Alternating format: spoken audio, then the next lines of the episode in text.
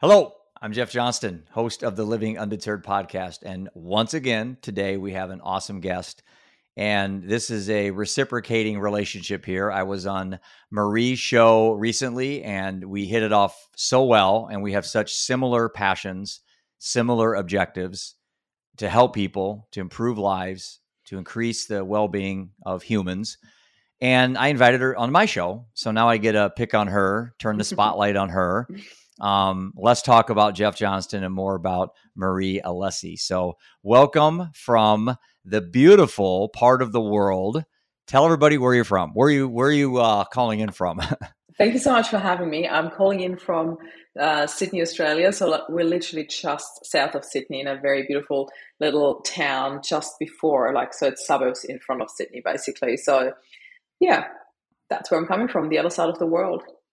How are you, Jim? I've never been there, but I'm going to go yes. there someday. That I, I, had a trip planned about 15 years ago wow. to go to Australia, New Zealand, and oh, it fell through. Yeah, it fell through. We never ended up going. So, um, yeah. but no, that's part of the country, part of the country, part of the world. I certainly want to go. But yeah. listen, I, am honored to have you on the Living Undeterred podcast. You so embody what Living Undeterred is all about.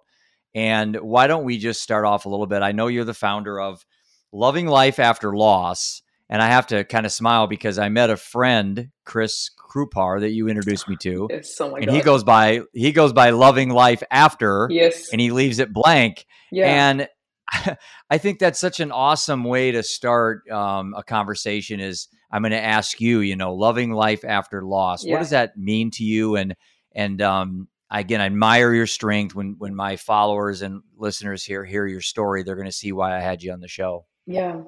Before we dive into the story, I just want to quickly say I am so stoked that you and Chris connected. I just knew when I met you, I had to introduce you to Chris. And the funny part is that you mentioned that with the name because this is how I met Chris.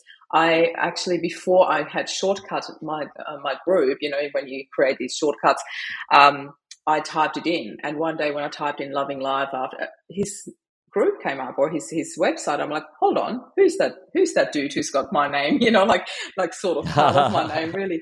And I had a look at what he did, and I was so fascinated by him. And uh, yeah, he's now one of my moderators in Loving Love After Loss because we we are so aligned and.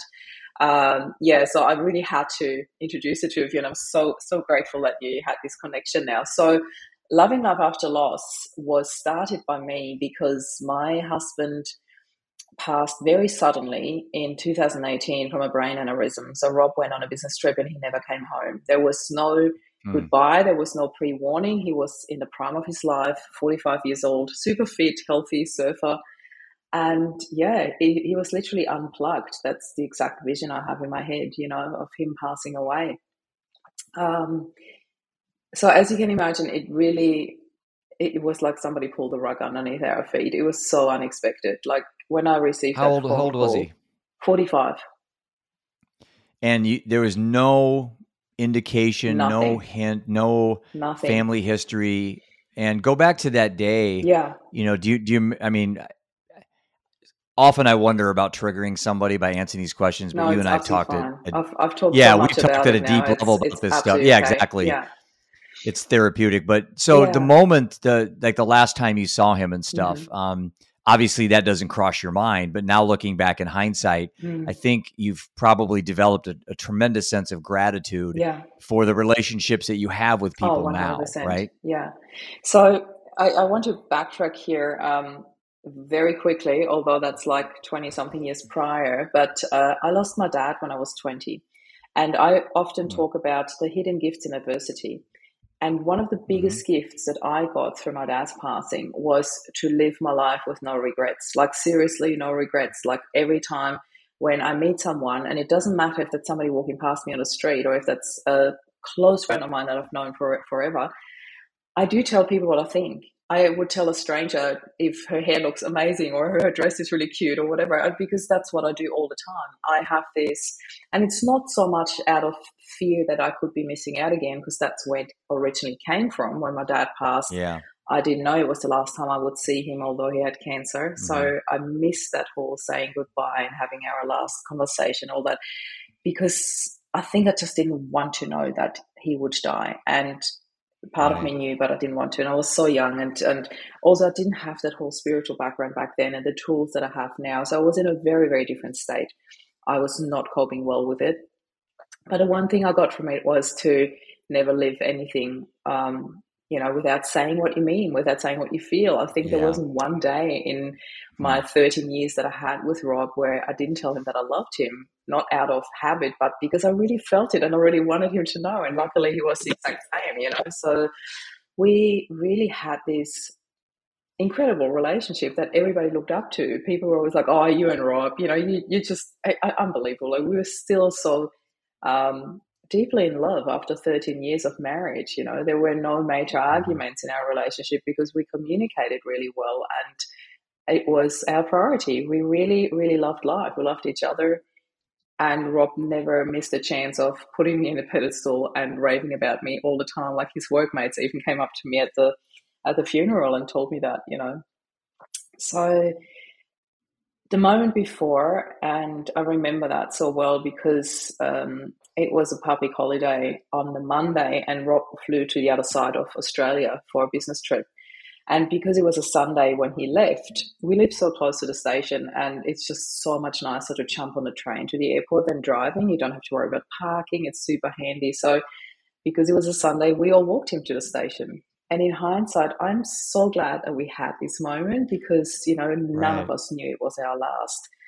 However, here's the thing, and I'm actually I'm, I'm still getting goosebumps just talking about this. We walked into the station and we were waiting for the train to roll in and I had this weird, very distinct nudge take a photo.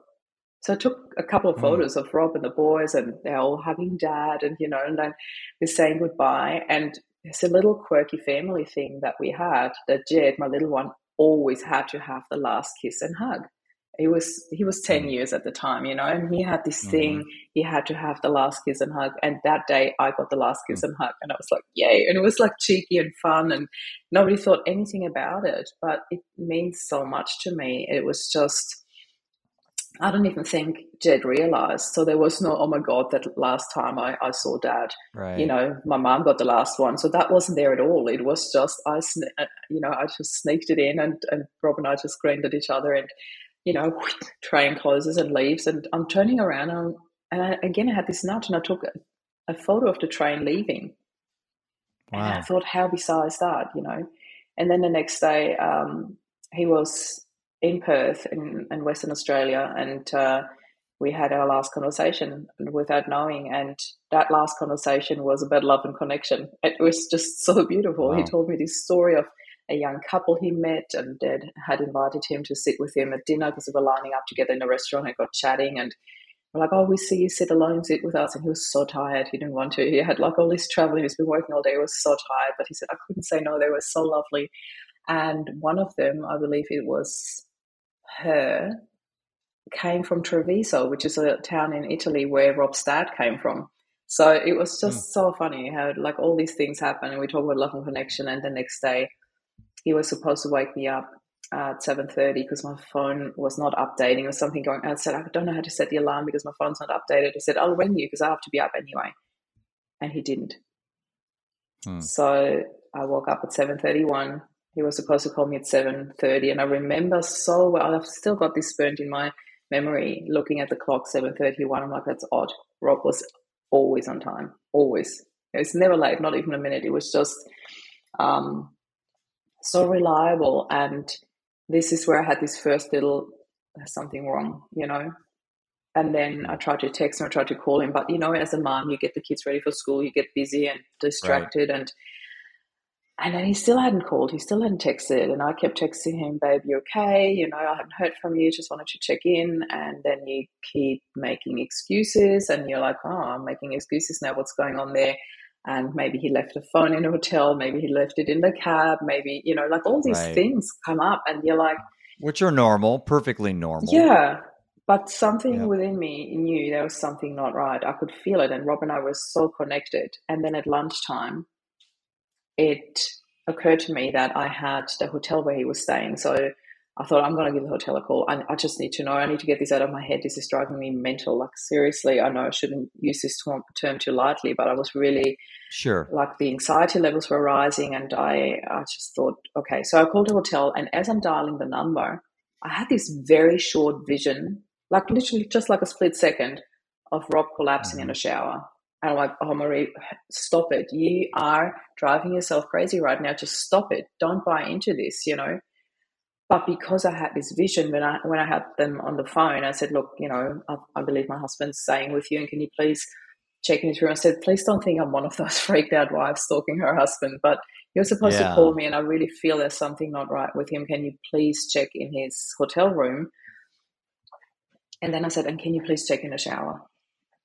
And she was like, "Okay." So that's where they found him. He collapsed in a shower and died from the brain aneurysm. So it was really wow. quite incredible that I had this vision. And um, yeah, and then eventually in the afternoon, I got the phone call because I kept ringing and I kept ringing and I kept ringing, and then the hotel didn't pick up anymore. And in my mind, I was, there's something wrong. They know my number now. Mm. They're not picking up. There's something wrong. You know, I knew it was a small hotel, so it's not that you know there's a switchboard and everybody picked up. I just, I just had this incline. I was like, there's something not right? And then eventually called his boss and he said, Look, Marie, just calm down. I'll, I'll see what I can do. And I'll ring the people that he was supposed to be in a meeting today. I'll just call with them and check in if he's okay. And they said, No, he never showed up for the meeting. And then I knew, mm. I just knew because Rob would never not show up for a meeting. You know, it's just so.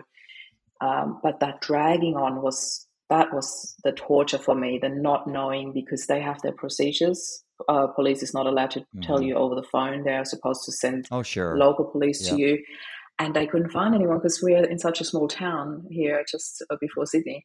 There's no manned police station, so they couldn't find anyone. And I kept ringing, and then luckily, um, the coroner's officer made yeah, I just made a decision. And he said, I, I just had to make a decision. I had to put you out of your misery. I could see the phone was right next to me and it kept ringing, it kept ringing, and your photo kept popping up. And I just knew, he said, I've got two boys myself. I'm a, I'm a family man. I, I, I could wow. not even believe what you must be going through. And so he decided to give me a call. And here's the, the weirdest part about it. It's almost four years now. So it'll be four years in June. Oh, okay. And the weirdest okay. part about that was when he called me and he said, "It's a coroner's, uh, you know, sergeant from the coroner's office." Um, I had this horrible bilingual brain moment um, because my mother tongue is German, so my, my, level of English is quite high, as you can tell. But uh, there are these uh, quirky things that every now and then the, the word that pops up you've never heard before. I have never heard the hmm. word coroner's office before, so I didn't even know what he was talking about. So when he called me and said, mm. Sergeant such and such, from the coroner's office, I was still waiting for him to tell me there was an accident or he's in hospital or yeah. you know, so it was this dragged on till reality hit me and then it just it just felt surreal, you know, just hearing these news. Yeah. So immediately after this happened. Yeah. You know, I can you know my story. Yes. Uh, for 14 months I struggled mm. immensely. My yeah. wife and I both did. Mm. So you seem to now kind of righted the ship. You know, you seem to be doing your podcast and yeah. you know your your advocacy for mental health and your mm. connectivity mm. you have with other people like myself and Chris. Yeah. And I, have seen some of your podcasts. You had just had a guy from Iowa on. It looks like yeah. Too incredible. Um, which is incredible. ironic because that's that's where I'm from. Uh, yeah, I thought of you guys straight away. Now I was like, oh, he's doing the tour. I need to connect you with Jess. but so right after this happened, yeah. how long did it take you to get to where you are today? Which has only been four years, and I know people that are four years in grieving right now, and yeah. they're literally no no further than they were four months into it. Yeah. I know people in four months that are way ahead. So everyone grieves differently, but how long did it take you to get to starting to see, hey, I need to get my life turned around? Yeah. You know? Um, I have to be super honest with you here. I took a split second. And okay, here comes another blessing because I understand, and I'm saying this with all due respect. I so yeah, I want you to be honest. Yeah, yeah, absolutely. Uh, I so understand that, and I'm very grateful that you asked that question because, as you said, I do understand there are so many people out there who you know, years down the track, still haven't even started the grieving process or still haven't Right. even, and they think they're grieving, but they're stuck in a pain. They're not really grieving. Yeah. So they're not processing anything. They're stuck in a pain. They're stuck in a cycle, um, often in, in that mental cycle of reliving and, and not, not finding one step out. And here is the blessing in disguise. Rob and I, like, not just that I already had that previous, you know, the gifts in adversity from my dad, and then a very, very close friend of mine died in his uh, very early 30s or late 20s. Um, so we were all all around that age, and um, you know, I've seen a few people die that were close to me in my life, but this one was Mhm. obviously different. That was my husband. It was Oh, the sure. dad of our children. Yet Rob and I had moments when we did hear about, you know, an accident on the street or whatever, and then you, you talk about life, you talk about what ifs, you know, Right. and we Yep. had these conversations a couple of times where we said, if something was ever to happen to me, I want you to take the boys and create the happiest life possible. I mean it. And we both meant that. We both really, really wholeheartedly meant it. There was no question about that. Right. Uh, right. Yet there's one thing when you talk about it, it's theory, and the other thing when it all of a sudden happens, and you're like, have to break the 100%, news to your boys that it actually happened, you know? Right. Obviously, the boys were never part of that conversation, but we were. And uh, due to my background, not just to losing my dad at an early age, but also um, I had worked as a mindset mentor for seven plus years prior to Rob's passing. So I had all these tools available to me in terms of Right. mindset, in terms of what do you need to focus on. And at first, I have to say, I switched into functioning mode. I, I call it functioning mode because you just tick off the boxes. You just next thing, next thing, what do you need to do, next step. You know, obviously, I had to tell the boys, which was really the hardest thing I ever had to do in my entire Yeah, life. It was Yeah. just gut wrenching, heartbreaking. It it really it pierced my heart having to tell them and not just hearing them cry, but hearing them scream. That that was Mhm. really I have no words. I have no words. Mhm. And so I went into this whole okay, what's next? What's next? What's next? I have to drive to mum and dad, Rob's mum and dad, and tell them because there's no way I would want them to hear that over the phone. On the way, I told Right. his brothers and sisters. Then there was the us flying to Perth the next day to identify his body, organizing that, getting that organized by Rob's work, luckily. Um, you know, going home, getting packed, flying there, doing that, staying for a few days, coming home, picking my mama from the airport. My mum was flying out to us to come to my son's first Holy Communion. Her flight was already booked. Mm. A freak timing that she came in time for the funeral too. It was really because she lives in Austria still. So, um, so that all happened, and then obviously arranging the funeral. There were so many things to organize and arrange, and the wake, and so I literally went into this step by step functioning mode, just ticking off all the boxes. Yet somewhere along the way, very quickly, that decision kicked in that I have to create the happiest life possible for me and the boys. This Mhm. is now my um, sole responsibility. And Flynn, my older son, he was um, he was ten at the time. The first question he asked me was like, "Who's going to look after us now, Mom?" And I said, "I will. Yeah. I will look after us." And uh, I said, "I will look after you." So it was really important for me to say that out loud. And I think this is when it kicked in that that promise that we had made to each other to create a happy life. And most people didn't Right. understand that. Most people looked at me as like, oh, she's not grieving properly. She's still in denial. She's in shock.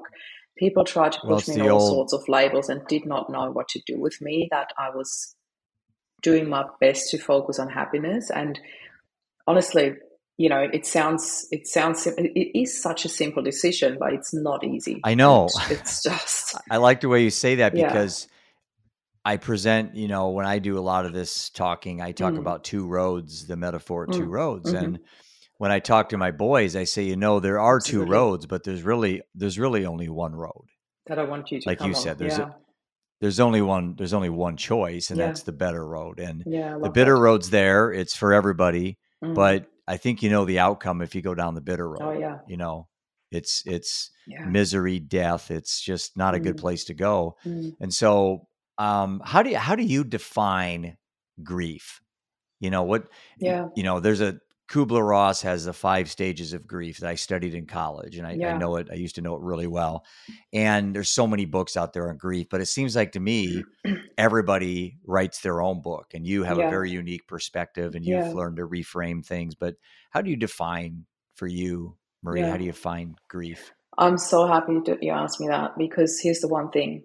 Elizabeth Kubler Ross, everybody knows her in the field of grief, Yep. has defined those five stages for terminally ill people. It was never intended Mm. for grief. And so I didn't know that till I- right now. yeah. I didn't know that till right now. and that's why I share I mean, I it did, in, but I probably every, forgot. Yeah, in every podcast when I get asked this question, and, and it comes literally in every second podcast because it's such a, such an obvious thing to talk about the five stages of grief, but they are not. There are five stages for terminally ill people, and when you think about it, the anger, the bargaining, the denial, Yeah. that that makes sense in when you know that you're terminally and they're not in that order either. They're they're they're, Exactly. they're They when I wrote my book, I said, yeah. yeah, my my grieving was all out of whack. I mean, Yeah. all out of whack. And I I never really had anger. I I I, neither. I never did. Um, Yeah. Anger was one one of the stages that I just kind of didn't have Yeah. time for. And Well, and because the stages Um, are not for grief, you know, they are for terminally ill people. So it doesn't surprise me that I had literally none of those stages. So I mean, what are your shock, stages? Of course, What- you know, shock is, of course, there is shock when you hear something like that. That's no question asked. But those stages were for terminally ill people. So I just want to put that aside because it's really um, quite interesting how that somehow some at some stage got muddled up, and ever since people talk about it as stages of grief, and they're not. So, so I what would be stages of grief that you would be for grief that aren't I? I don't believe that there are stages at all. I believe that grief Mm. is just as unique as the person experiencing it. Every story is, is unique. Every circumstances are unique. Every combinations of circumstances and stories are unique. So I don't believe in stages. But what I I, love that. believe in, because you you asked me, you know, what grief means to me.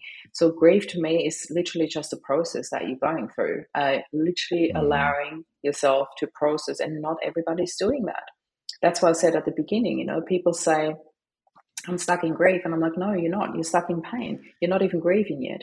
Grieving is a process. People- grieving is that allowing yourself to opening up to actually working through it. So the way I did it was that, and this is what my entire movement is about. My focus was on happiness, on healing, on joyful moments. How can I create that? I literally Mhm. constantly asked myself, how can I make my boy's life as amazing as possible? That was my only focus, my sole focus as a parent right. um, to create a happy life for them. And then, of course, when you focus on making a happy life for your boys, it usually has a very positive effect on your on yourself as well. And this is how I started grieving because grieving to me was a process that happened on the sideline. And a lot of people put a lot more focus into that, but I've put my focus on healing, on happiness, on on hope, on going forward. So the grief happened to me on the sideline. When I broke down, I broke down. When I cried, I cried. When I screamed, I screamed. I had one uh, nervous breakdown that was intense. And that's when I realized, Yeah. hold on, I need support for myself. I ended up screaming Yeah. on the on the floor of my uh, kitchen, like whacking the cupboards and Yeah. screaming on top of my lungs. I just need peace and Yeah. quiet. I just collapsed over Mm. that one sentence, and I screamed it over and over again. And then I got help. I started working with a positive psychologist for about four months, which I loved. It was like a fast forward session every time because of my background. It was like planting seeds in a very fertile ground. You know, everything she gave Let me. Let me jump back. Yeah. I want to go back to something before we get too far Absolutely. ahead. Um, about about the process you talked Yeah. about because I I completely agree. Mm, In my book, I make a I make a statement that you know it's not my own words; it's Mm. something I heard. But you know, I think I think too many people look at grief as an event, mhm. like like you know even the phrase "get over it." Yeah. That means that means you're assuming one day. One day th- there's an event where I will be Yeah. over. Yeah, yeah. it's like it's it's evolution. It's Yeah, it's a I process. It never it never word ends. it.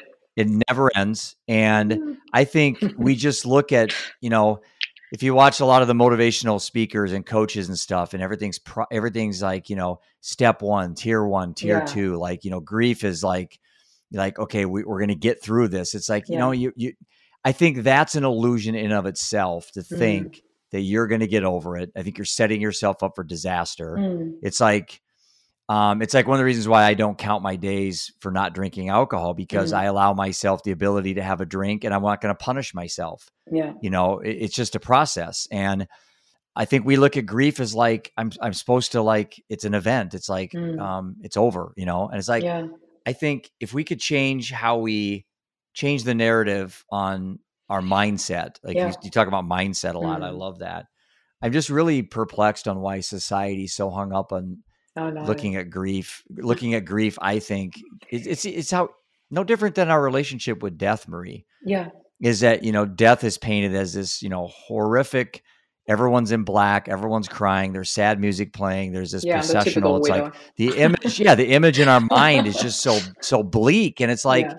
You know, it, it, it, I'm sure the, obviously the moment that you and I got those calls, sure, it was just like that. Mm-hmm. Yeah. But it, it really is a choice to stay there. Mm. Yes. It's a choice to stay in that Yes. misery. And you know Right? what? I, I always I say exactly that. You know, healing and happiness are a choice. Like both of them are choices Yeah. that we can make or we can't. And so often when people are it's like, you know, not choosing is a choice as well. People don't understand that.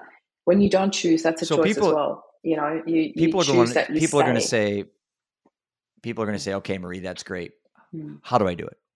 So you tell me action steps. You're Yeah, a coach, absolutely. and I was going to. I was going to ask you too at some point the difference between a coach and a counselor. Yeah. I hear those words thrown around, but before we get there, what yeah, are some action steps? What are some things people can start doing? Yeah. So basically, difference between a coach and counselor, I can answer that very quickly, and then I get to the action steps Mhm. because the um, it's just literally the background. Their training is different. So counseling is more like for psychology based, and uh, coaching is more for mindset and action steps. You know, it's it's like Yeah. the work can be very very similar. The background is different, and the degrees that they carry are different, and uh, you know how they get rebates from Medicare, etc. You don't get rebate for coaching. You get usually you get rebate from from counseling. So yeah, there are a couple of differences, but uh, Yep. to the action steps. So for me, I literally I developed a little journey, a healing journey called From Grief to Relief, and for me, I did that literally for people to find their first steps out of of the pain. That that was the most important thing for me. I'm like, how can I help you stop the pain? That's the first thing I want to do.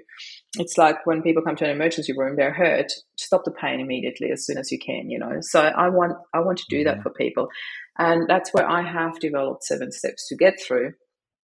And I it was a trial and error for me as well because I tried it with uh, with seven, with fourteen, with ten, with nine, and I felt like the seven steps just felt right to me. You know, I've tried this over the Mhm. years uh, in my in my mentoring group. I got feedback from feedback from people who went through it and said, "What what helped you the most? What did you?"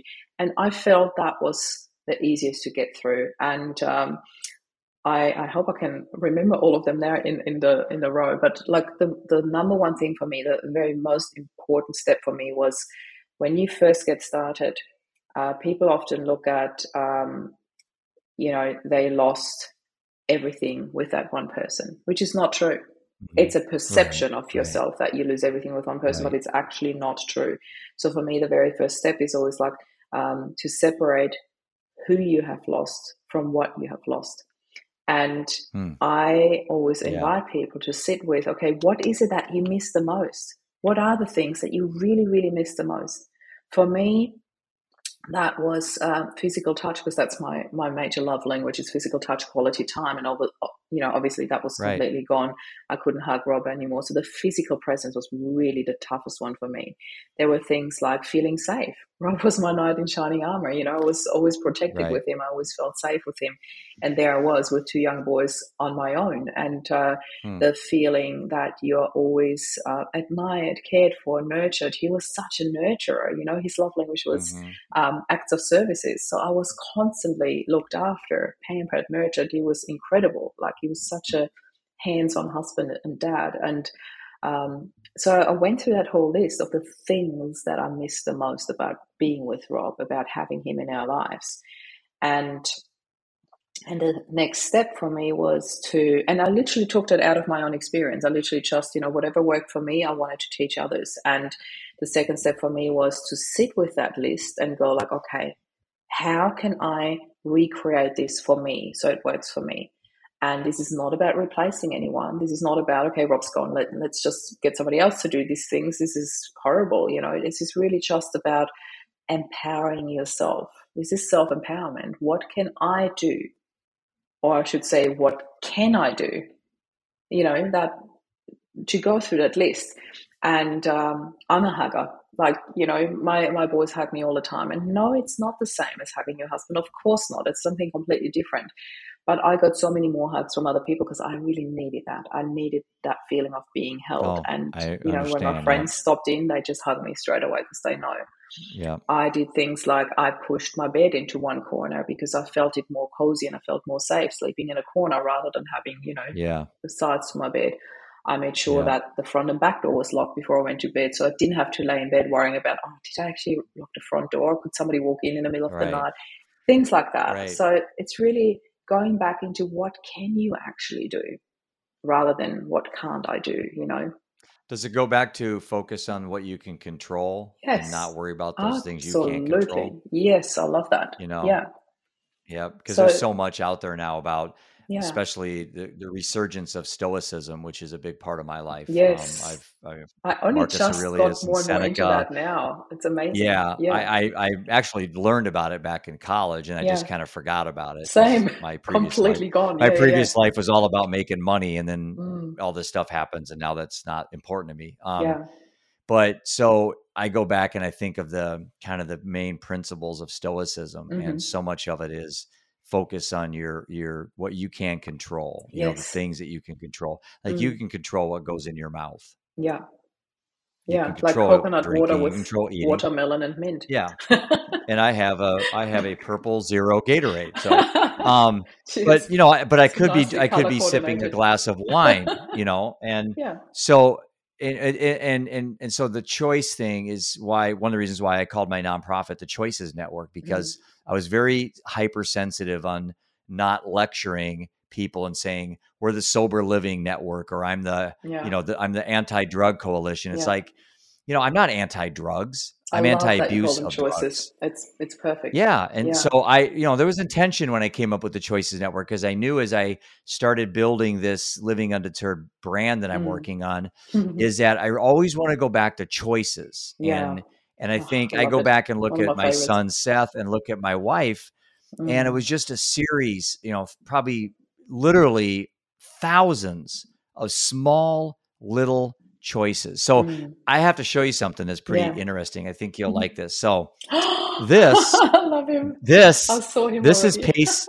This is Pace the penguin, Yeah. and Pace is our mascot for our tour. And people wonder why do I have a penguin? Well, I talk about choices. Yeah. Well, for kids, what we're trying to do is have these available for parents. They're Mhm. cute, so I may have one anyway for me. But the, the thing is, is that we want to be able to have kids or parents take Pace home and sit down with their five year old.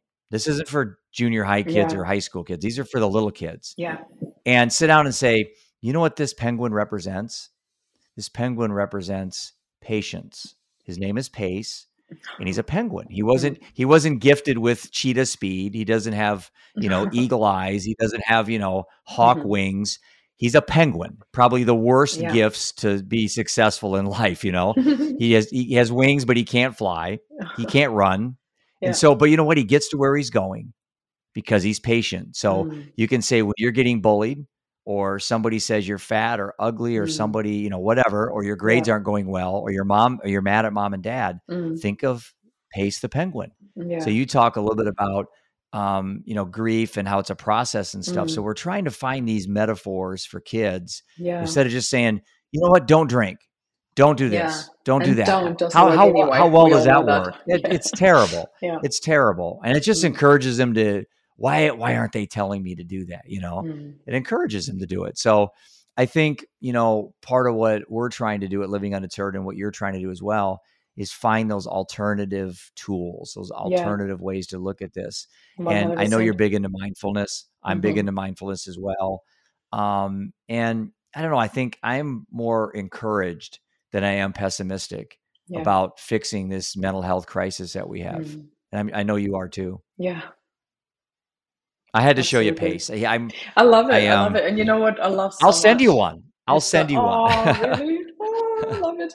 I It's- will. I'll it's- send. it's I'll send you one.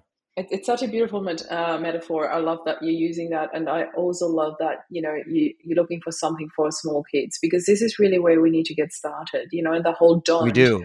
Don't is the best way yeah. to make them try it one day. You know, if we use the right. word don't, the, the subconscious mind doesn't even understand the word don't. So if you say don't drink, they're like, oh, drinking, hold on. You know, that's that, that's how the subconscious mind works. So the mind is so, so powerful. And for me, you know, when I was going through all these steps, one of them is just observing your thoughts. Like if if you slide into a moment where you feel the negative thoughts are taking over and they're just, you know, I had this one moment and I share this in my little uh, healing journey uh, when I came back from traveling around the world with the boys. So I took them on a two months around the world trip, which was incredible.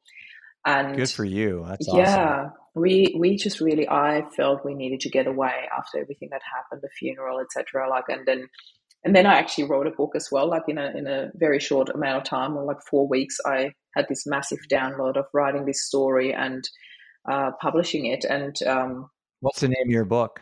Loving Life After Loss. That's what planted a seed for the movement. So that was actually what started it with the name.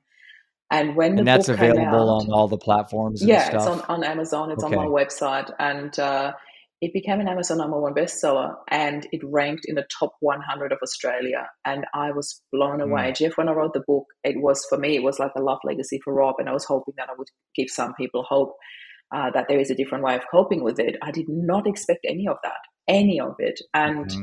So as I said, I, I, straight after the book came out, I traveled around the world with the boys. I had the trip planned already we wanted to be away for all these first milestones, you know, the Christmas, New Year's, both the boys' birthdays are in January. So we, I just wanted to take them away. And it was the most amazing decision I made. It was incredible. Like we started off in the Maldives and then went to the Canary Islands and then went through Europe and ended up at Sentosa awesome. Island and uh, took them to uh, Universal Studios for a birthday. And, you know, it was just really incredible. Just really Do you know beautiful. how similar our lives are?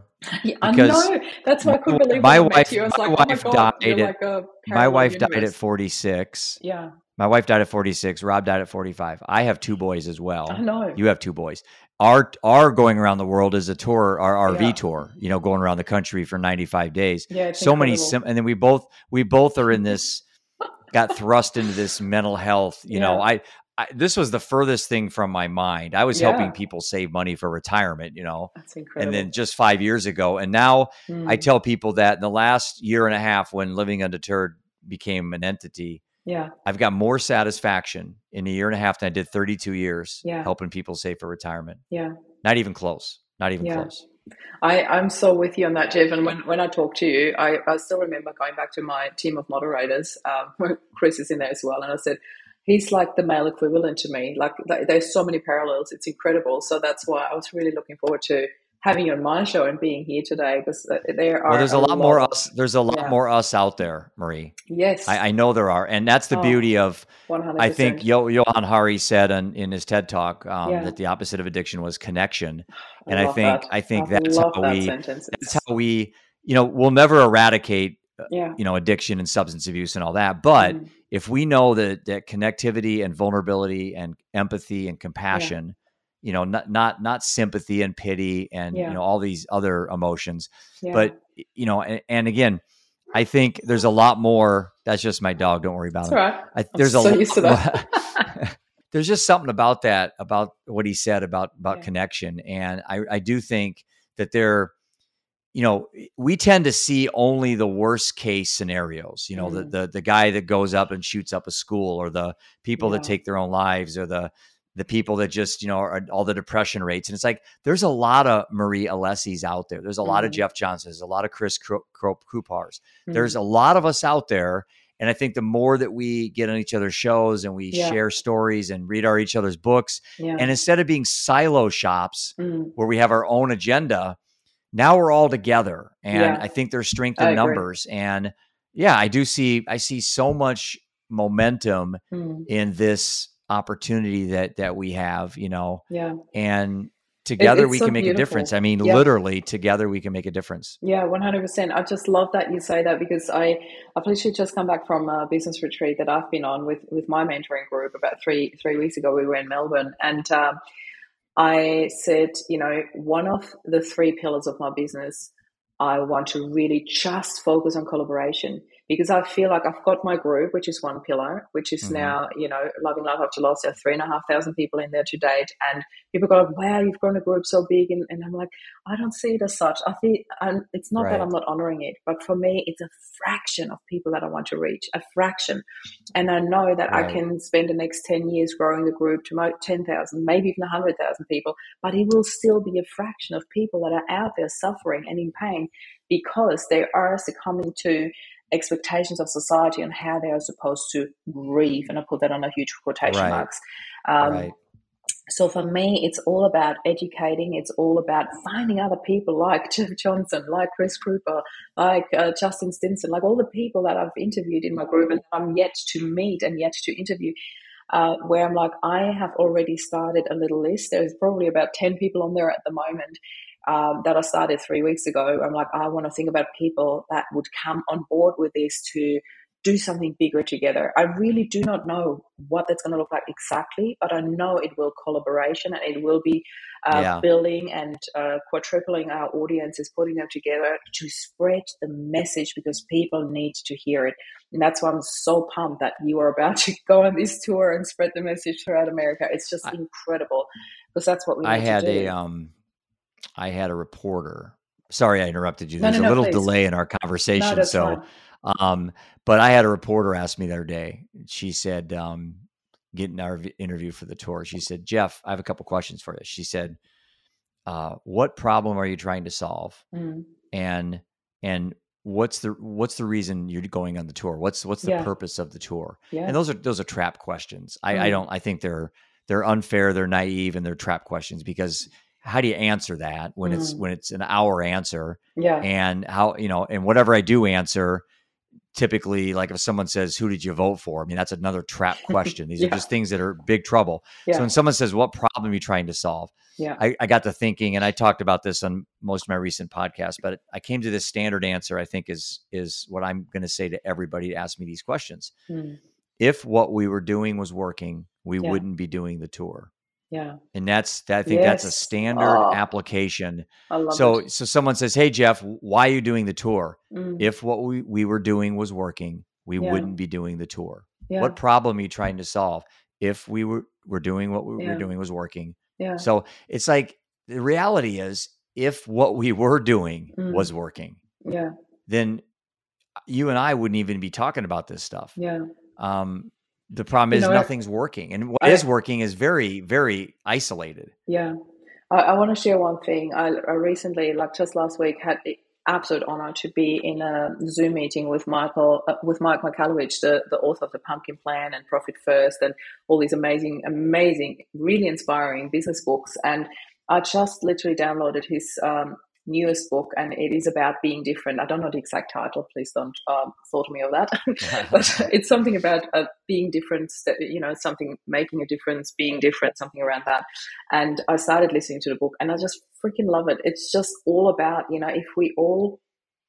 Uh, you know, with, with grief, it's such a perfect example. You know, the, the whole wearing black and the whole suffering, and if we're all doing that, and I, I I was nervous about it. I'd be lying if I wasn't. You know, when I first opened the doors to that movement, Loving Love After Loss, I felt like jumping off a cliff and growing oh, yeah, my wings yep, on the way down. That's how it felt. Yep. And then I remembered, oh, yep. I have wings and I just need to spread them. And it was this whole evolution of me stepping into who I already was, but I had to meet that mm-hmm. person. You know, I had to really grow mm-hmm. within myself and step up and step up and step up. And every time you're like, I'm stepping up, I'm doing this, I'm in leadership, I'm showing people how to do this. Right. There's still the next level and still the next level. And for me, uh, it's not just about wearing orange, standing out, but it is also, you know, it's mm-hmm. about that being seen because when you're being seen and being heard, this is when you start making a difference. And not being shy mm. about saying what you believe in and, and not saying, yeah, you know, like there needs to be education spread into the world about you know the five stages of grief. That they're actually not five stages of grief you know little things like that. It will make a huge mm-hmm. difference because people can get hung up on that and then they get stuck in a loop because there is no coming out of that you're like, oh, the five stages, I'm done, right. you're out. No, yep. it's not like a program you go through. It's not even meant for you. It's not even for grief. Just leave that aside. Focus on what you actually want. do you like being unhappy? Do you does right. it feel great being sad? No, that's how simple it is. It is I'm not it saying it's easy, but just exactly healing is a choice and you need to make it. And I want to share one quick example because I know we're sort of coming towards the end of our interview already. But I want to share. Well, I was going to tell you do, you. do you, do you know what the sign of a great podcast is? Yeah when 45 minutes feels like five minutes. I know. I just looked at the clock. I'm like, whoops, we're already way through it. It's amazing. So I want to yeah, go. You, I'll, I'll give you the last word here, and then we'll. Yeah, awesome. Thanks. I'm going to wrap it up with that actually because I think that's a perfect way to wrap it up. So I have a lot of uh, moms that come to me uh, because I predominantly work with widows, but I work with with uh, men, with uh, moms, with anyone who comes to me. But that's my main audience. So a lot of moms come to me and say well, I didn't have a choice. I had to do it for the kids. I'm like, ooh, you know, my alarm bells come on. I'm like, hold on. I really want to say this to you. I said, there are so many moms out there who don't make it out of bed in the morning because they don't feel they right. have the strength, who uh, choose different pathways, uh, as we all know, like alcohol, like drugs, and unfortunately also suicide. So I right. want you to keep that in mind. And I'm not saying that to you to suggest that as a path whatsoever. I'm saying that for you mm-hmm. to be aware of the choices that you have made. You are getting out of bed every mm-hmm. morning, amazing. You are feeding your kids every mm-hmm. morning, amazing. You are getting them to school, you're dressing them, you're doing all these things. So you feel like you didn't have a choice. Yet here you are having made all these choices on a daily basis, but you're not aware Thousands, of that. Yep. And once they are aware of it, they start owning it and that becomes empowering. Right. And that's when you start growing and healing out of that. And I actually well, do becomes... believe when you say, you know, grief never ends, I believe we can end that because it's just a matter of how you look at it. And for me, grief is a process, but when you get to the end of um, when you get into happiness, when you live a life of loving life mm-hmm. after loss, like I do now, um, mm-hmm. then you still might have the odd day where it hits you and you cry. But for me, it's not like, oh, I'm grieving again. It is a memory that came up and affects me emotionally. Yeah. But I don't feel like, oh, here's the grief again. I don't feel like that. It's just like, you know, a memory came up, it touched me and I cry. It's like when you haven't experienced grief, when you haven't experienced loss, and you watch a sad movie and it touches you and you cry, do people go like, oh, you're mm-hmm. grieving? Mm-hmm you know, right. it's all these labels that we need to overcome. And that's what I'm going to finish off with. Like, we really need to drop those labels and uh, focus on what we want.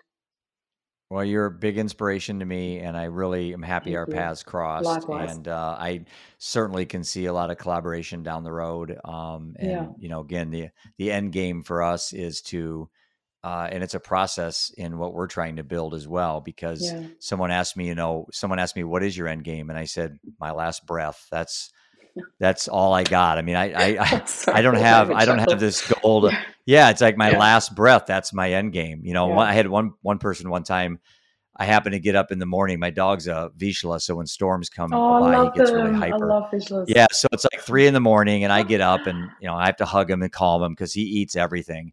And so I get on Facebook, which you're not supposed to, and I'm like checking some things. And then like the next day, someone someone sent me a, a Facebook DM and said, "Do you ever sleep?" And I said, "Yeah." When I'm not awake. that was my answer.